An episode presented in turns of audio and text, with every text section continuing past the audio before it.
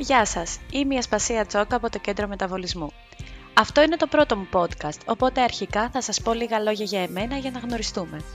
Ζω στην Καλαμάτα και είμαι μέλος της ομάδας του Κέντρου Μεταβολισμού εδώ και 2 χρόνια. Είμαι διαιτολόγος-διατροφολόγος, απόφοιτος του Χαροκοπείου Πανεπιστημίου με μεταπτυχιακή εκπαίδευση στο Σακχαρώδη Διαβήτη. Και αυτό θα είναι και το θέμα που θα συζητήσουμε σήμερα. Ο σακχαρώδης διαβήτης είναι μια χρόνια πάθηση που εμφανίζεται όταν το πάγκρεας δεν παράγει αρκετή ινσουλίνη ή όταν το σώμα δεν μπορεί να χρησιμοποιήσει με αποτελεσματικό τρόπο την ινσουλίνη που παράγεται. Η ινσουλίνη, για να καταλάβουμε, είναι μια ορμόνη η οποία βοηθάει τη γλυκόζη που κυκλοφορεί στο αίμα να εισέλθει στα κύτταρα του οργανισμού με σκοπό τη ρύθμιση των επιπέδων του σακχάρου. Υπάρχουν διάφοροι τύποι σακχαρώδη διαβήτη. Πάμε να τους δούμε λίγο αναλυτικά. Ο σακχαρώδης διαβήτης τύπου 1, στον οποίο εμφανίζεται αυτοάνωση καταστροφή των β' κυττάρων του παγκρέατος με αποτέλεσμα την αδυναμία έκρησης ινσουλίνης. Συνήθως εμφανίζεται σε νεαρή ηλικία και υπάρχει παντελής έλλειψη ινσουλίνης με αποτέλεσμα η θεραπεία της να περιλαμβάνει την εξωγενή χορήγηση ινσουλίνης εφόρου ζωής. Ο σακχαρώδης διαβήτης τύπου 2 αποτελεί και την πλειοψηφία. Χαρακτηρίζεται από αυξημένη αντίσταση του οργανισμού στην ινσουλίνη, με αποτέλεσμα αυτή που παράγεται να μην επαρκεί για να καλύψει τις μεταβολικές ανάγκες του οργανισμού. Επηρεάζεται από τον τρόπο ζωής, γι' αυτό για τη θεραπεία του απαιτείται απώλεια βάρους, με σωστή διατροφή και άσκηση, χορήγηση αρχικά αντιδιαβητικών δισκίων και σε προχωρημένα στάδια συνιστά τη χορήγηση ινσουλίνης. Ο διαβήτης κύησης, ο οποίος εμφανίζεται για πρώτη φορά στην εγκυμοσύνη και συνήθως οι τιμές επανέρχονται στα φυσιολογικά μετά το πέρας της κύησης. Υπάρχουν βέβαια και άλλοι ειδικοί τύποι διαβήτη που οφείλονται σε φάρμακα, ορμονικές διαταραχές, νοσήματα του παγκρέατος και γενετικά σύνδρομα. Για τον έλεγχο της θεραπείας είναι απαραίτητες οι τακτικές μετρήσεις σακχάρου και γλυκοζηλιωμένης αιμοσφαιρίνης. Επιθυμητές τιμές για καλή ρύθμιση είναι το σάκχαρο νηστείας κάτω από 120 και μεταγευματικά, δηλαδή 2 ώρες μετά το γεύμα, κάτω από 160. Για τη γλυκοζηλιωμένη αιμοσφαιρίνη, οι επιθυμητές τιμές είναι μικρότερες του 7%.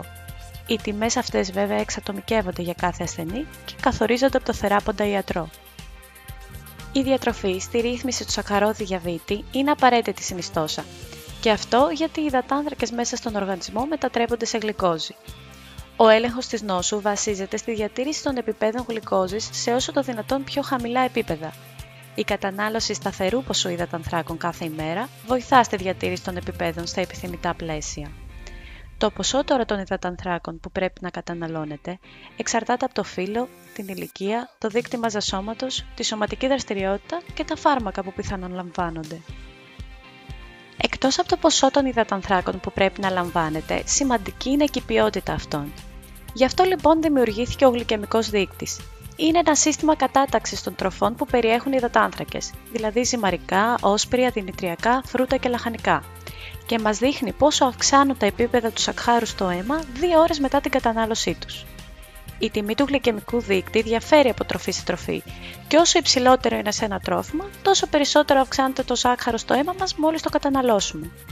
Η κλίμακα ταξινόμησης κυμαίνεται από 0 έως 100.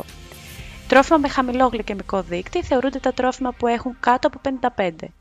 Μέτριο γλυκαιμικό δείκτη από 56 έως 69, υψηλό άνω των 70 και ανώτατη τιμή είναι το 100 που έχει γλυκόζη, δηλαδή κοινή ζάχαρη. Ο γλυκαιμικός δείκτης των τροφίμων επηρεάζεται από διάφορους παράγοντες. Αρχικά από την επεξεργασία τους. Όσο πιο επεξεργασμένο είναι ένα τρόφιμο που περιέχει υδατάνθρακες, τόσο πιο υψηλό γλυκαιμικό δείκτη έχει.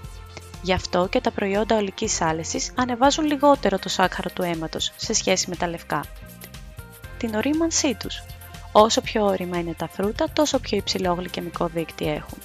Έτσι, για παράδειγμα, στην μπανάνα προτιμούμε όσο πιο άγουρη γίνεται. Το χρόνο μαγειρέματος. Όσο περισσότερο μαγειρεύονται τα ζυμαρικά, τα όσπρια ή τα λαχανικά, τόσο υψηλότερο γλυκαιμικό δείκτη έχουν. Εδώ θα πρέπει να σας αναφέρω και μία ακόμη έννοια, το ανθεκτικό άμυλο, το οποίο πέπτεται με τον ίδιο τρόπο πως κάθε άμυλο, απλά πιο αργά. Γι' αυτό δεν ανεβάζει γρήγορα το σάκχαρο του αίματος.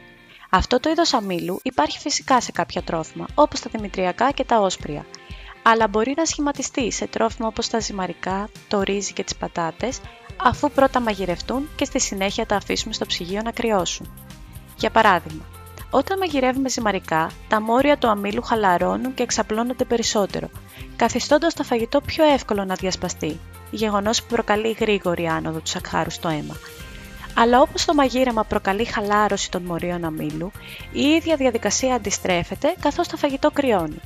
Τα μόρια λοιπόν του αμύλου συσσωρεύονται και γίνεται πιο δύσκολο να διασπαστούν, επιβραδύνοντας τη διαδικασία της πέψης και διατηρώντας πιο σταθερά τα επίπεδα σακχάρου στο αίμα.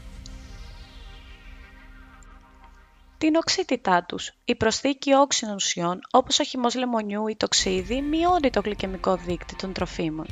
Και τέλος, τη σύνθεσή τους.